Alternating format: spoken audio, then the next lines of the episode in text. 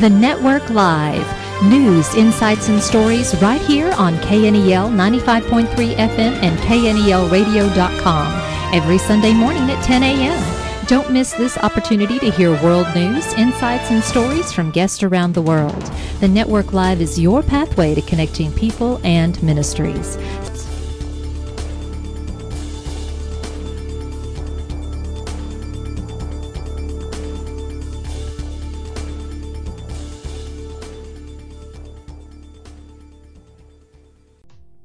Jim Caviezel has confirmed he will be reprising his role as Jesus in the Passion of the Christ sequel. The 49-year-old actor portrayed the Son of God in the 2004 religious epic movie, which was directed by Mel Gibson, which is focused on the last 12 hours of Christ's life, beginning with the agony in the Garden of Gethsemane and finishing with his crucifixion. In 2016, Gibson revealed he was in talks to make a sequel, which will focus on Jesus coming back from the dead in accordance to the scripture in the Bible. And now Caviezel has boarded the upcoming film as well.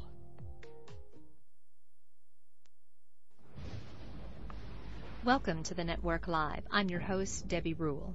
Today on the Network Live, we'll be hearing a portion of Jim Caviezel's testimony on the making of The Passion of the Christ, released back in 2004. Jim shares the agony and the pain he suffered during the film, such as a shoulder separation, hypothermia that led to heart surgery, and during the scourging scene, he received 2 accidental blows to his body, one resulting in a 14-inch gash in his back. He was also struck by lightning.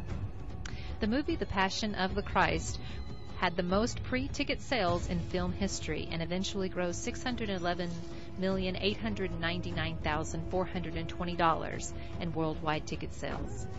At the duration of the film, many cast and crew members became believers, even Luca Lionello, atheist actor who played Judas Iscariot. During the filming of the movie, there were many unusual things that happened, including the healing of diseases, restoration of sight, and a 6-year-old girl, the daughter of a crew member who had epilepsy and had up to 50 seizures a day, was healed by having no epileptic seizures, and up to this day has been able to deal with her situation. The Passion of the Christ is still one of the most watched biblical movies in history, especially during this season we celebrate the resurrection of our Savior, Jesus. Here is Jim Caviezel to share more about his experience during the filming of The Passion of the Christ. Stay tuned to the Network Live.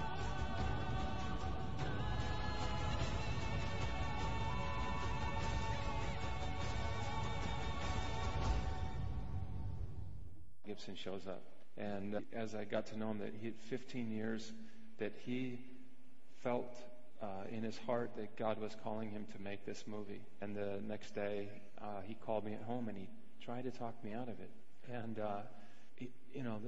that's how it is. You make a commitment to Christ that you're going to do that, and then the devil comes in and sifts you out, and all of a sudden, I shouldn't have had this meeting. I shouldn't have done this. I've done all these things, and people will find out eventually that this is the kind of person I am, and I can't do this movie. I'm the wrong guy. I shouldn't direct this. And so he called me. He says, if you do this movie, you may never work in this town again.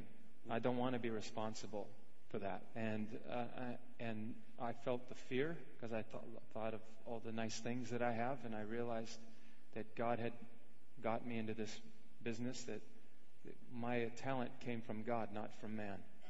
And so I said, look, man, we're all called to carry our own cross. If you don't pick up and carry your cross, you will be crushed by the weight of it. He got real quiet on the phone, and I said, oh my. He said, what? I said, I just realized my initials are JC, and I'm 33 years old. And he says, God, you're freaking me out. Now I'm going about doing this movie was, thinking that if we had done this thing in a controlled set, you would have never saw the performance. It was truly birthed in pain, and it immediately threw me on my face. So right from the get-go, I had my shoulders separated. At that point, I'm thinking, God, hey, hello, we're trying to do a movie here. I'm an actor, right. Just an actor here.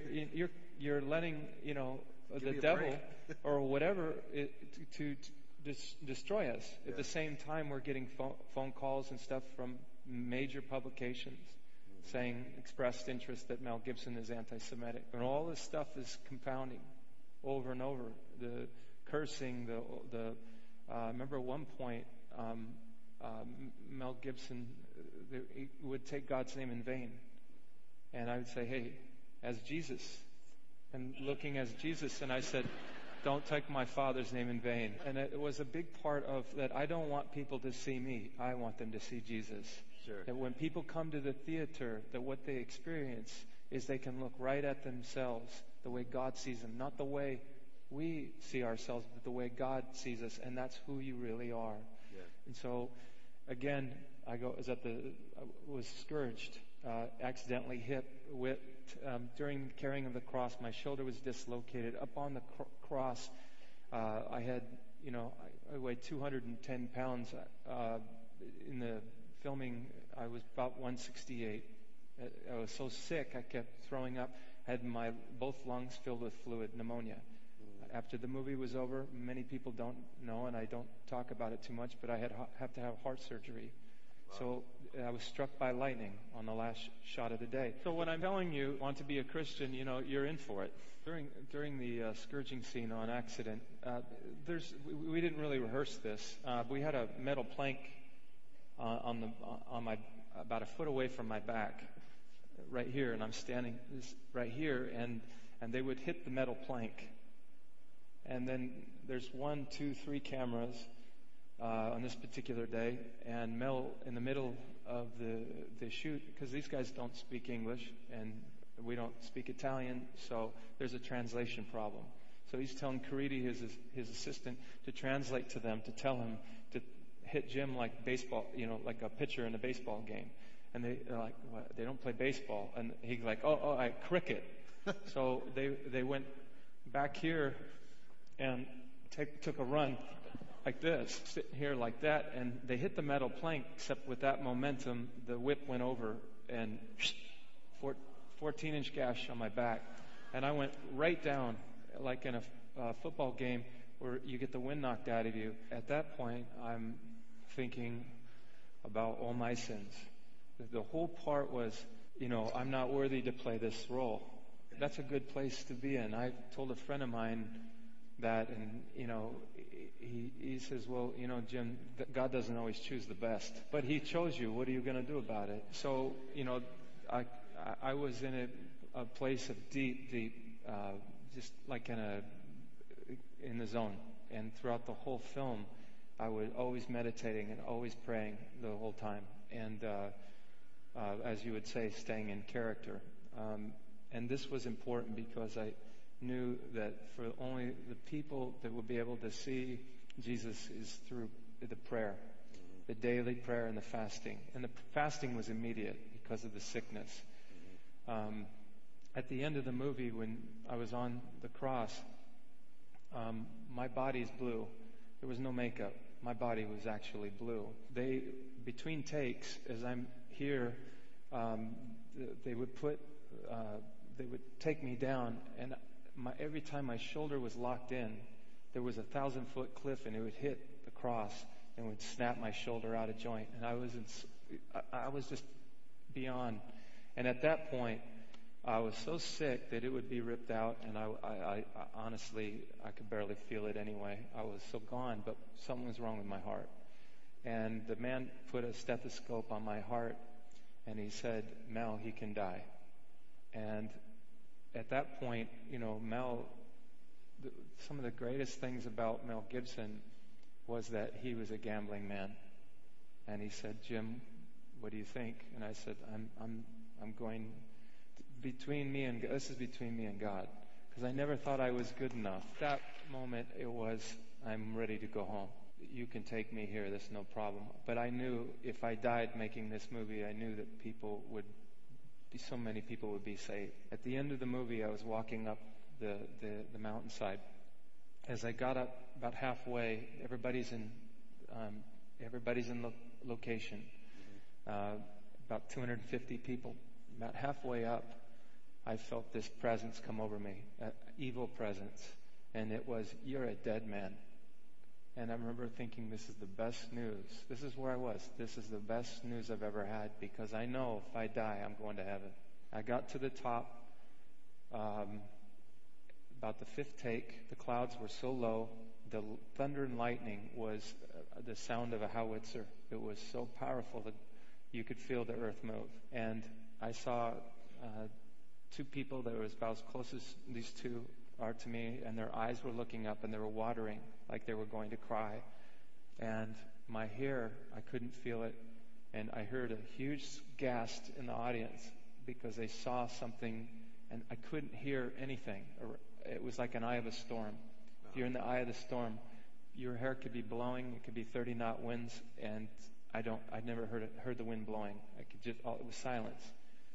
5 seconds, 4, 3, 2, 1, and this light came right down from heaven and lit me up. What people witnessed was an illumination around my body and a fire on the right and left side of my head. And for one moment, I was looking at myself outside my body. When I was hit, everybody fell on their face. Amazing. The ground shook. And from that point, that was the last shot of the movie. Couldn't breathe very well.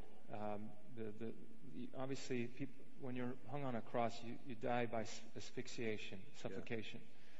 Yeah. But physically, I was struggling.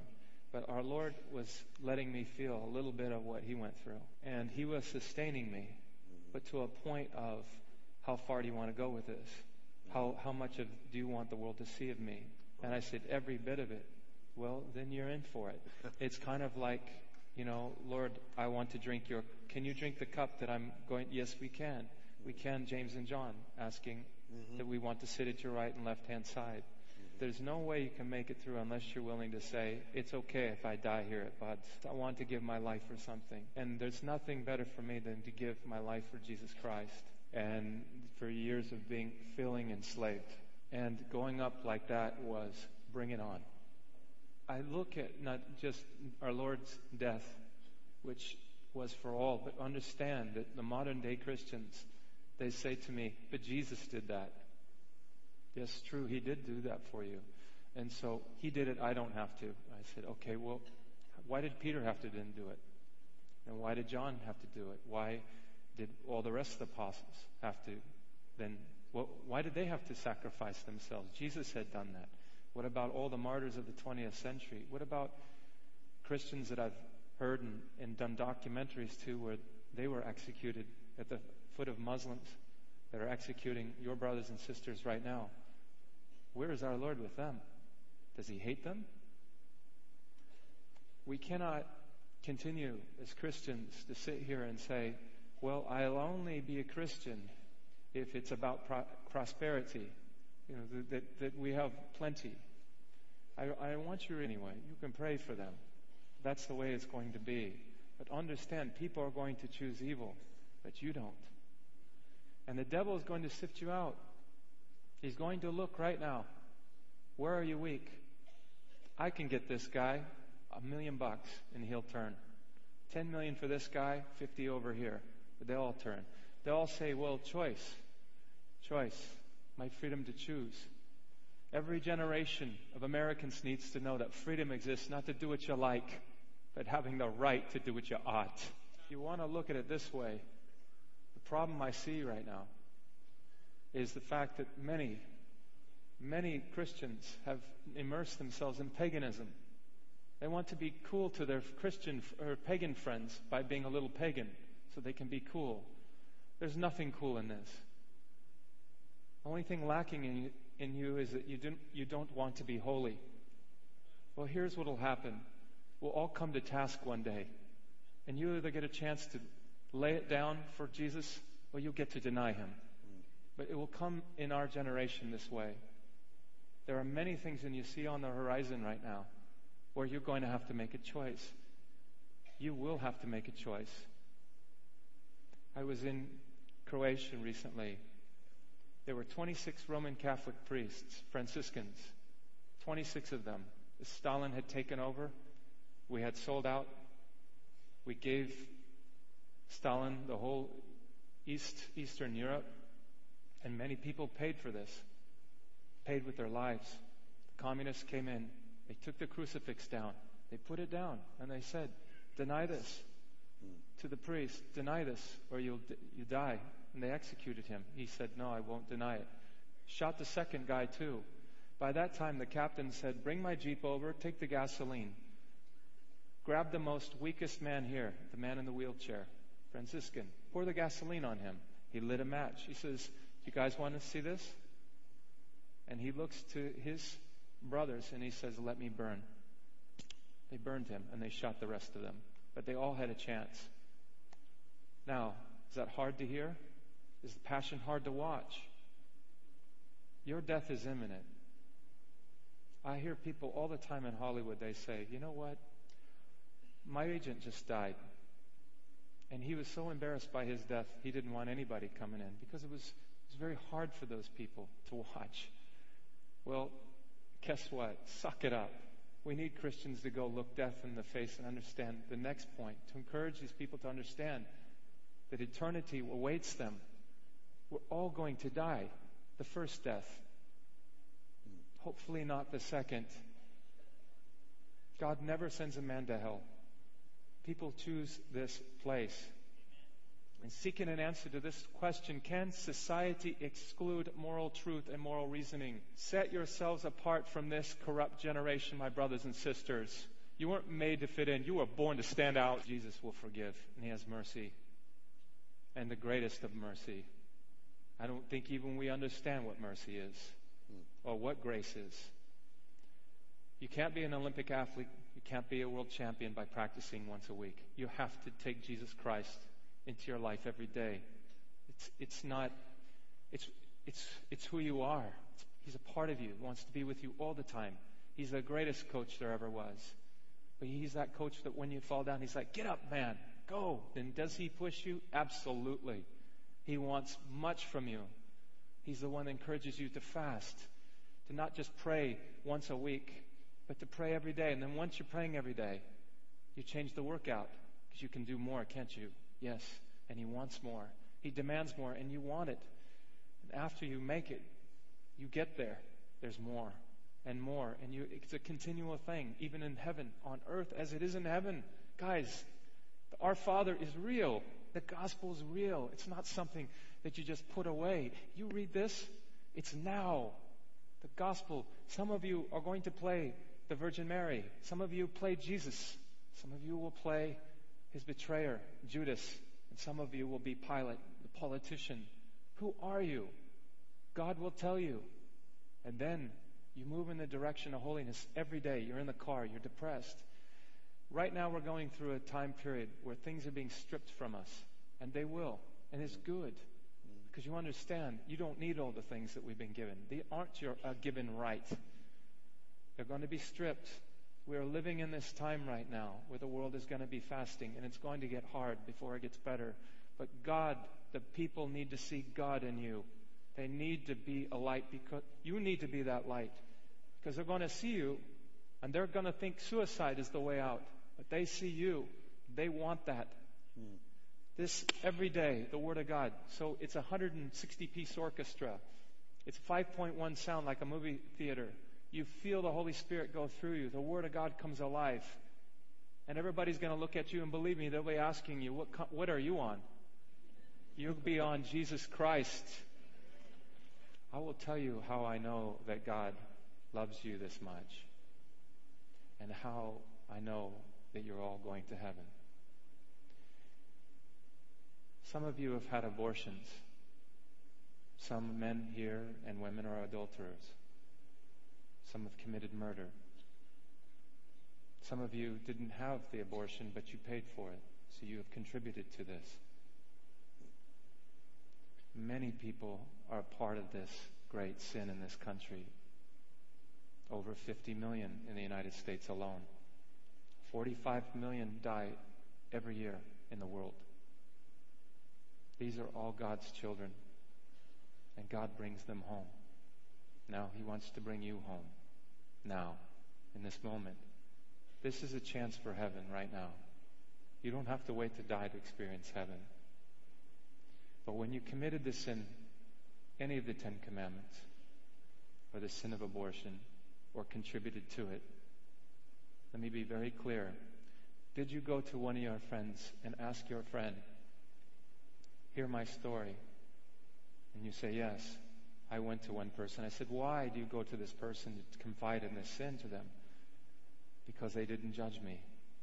Because they loved me. Because I felt mercy and grace." Now, I ask you this. Do you think that your God doesn't have more mercy than your friend? Do you think your friend has more grace than God? Does your friend have more love than the Creator? It can never be. It can never be. So, God forgives you.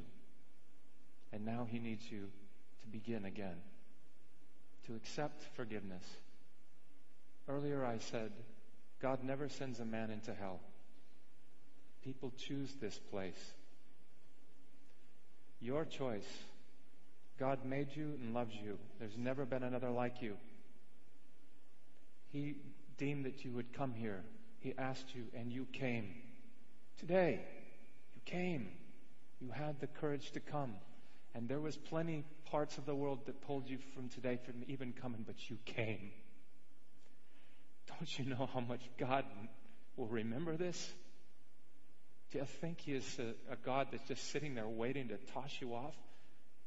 You are perfect. There is no one else like you. And without you, He would cry. So He's coming to you now. Right now, in this moment. All He has to hear from you is yes. Yes, you've accepted Jesus, some of you. Keep accepting Him. Every time we sin, we deny Him. Be holy. Be perfect just as my Father is perfect.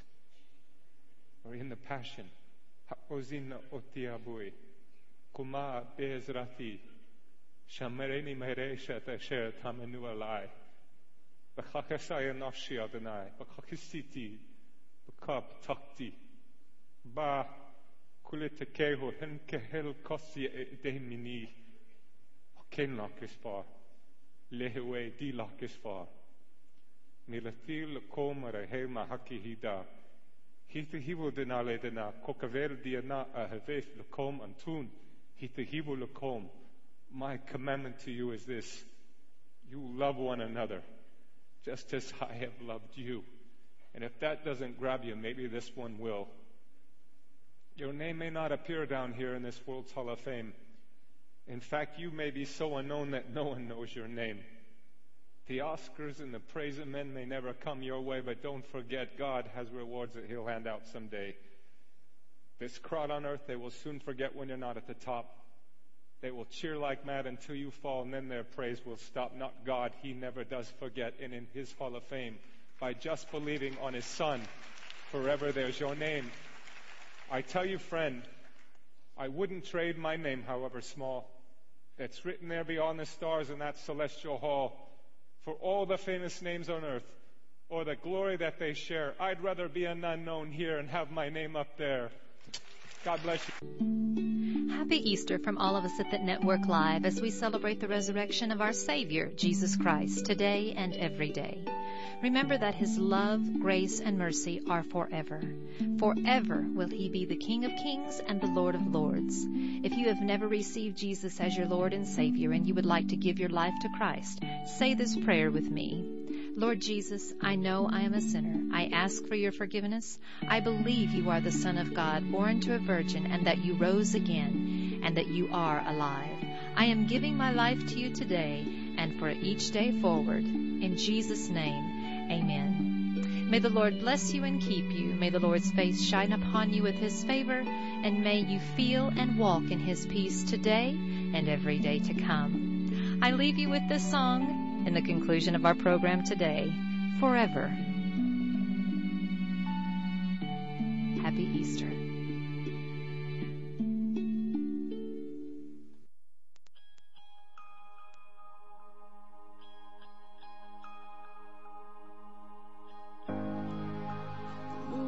Stars they wept, the morning sun was dead, the Savior of the world was fallen. His body on the cross, His blood poured out for us, the weight of every curse upon Him.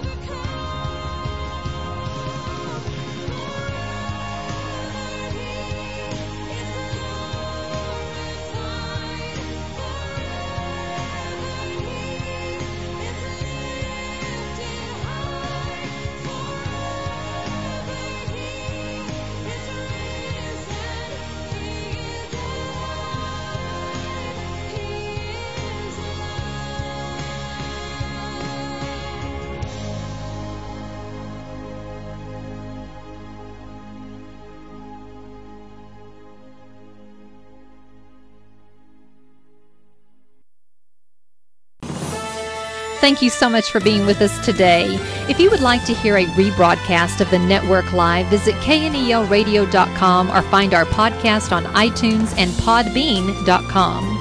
To follow more news, insights, and stories, follow the network live on Facebook.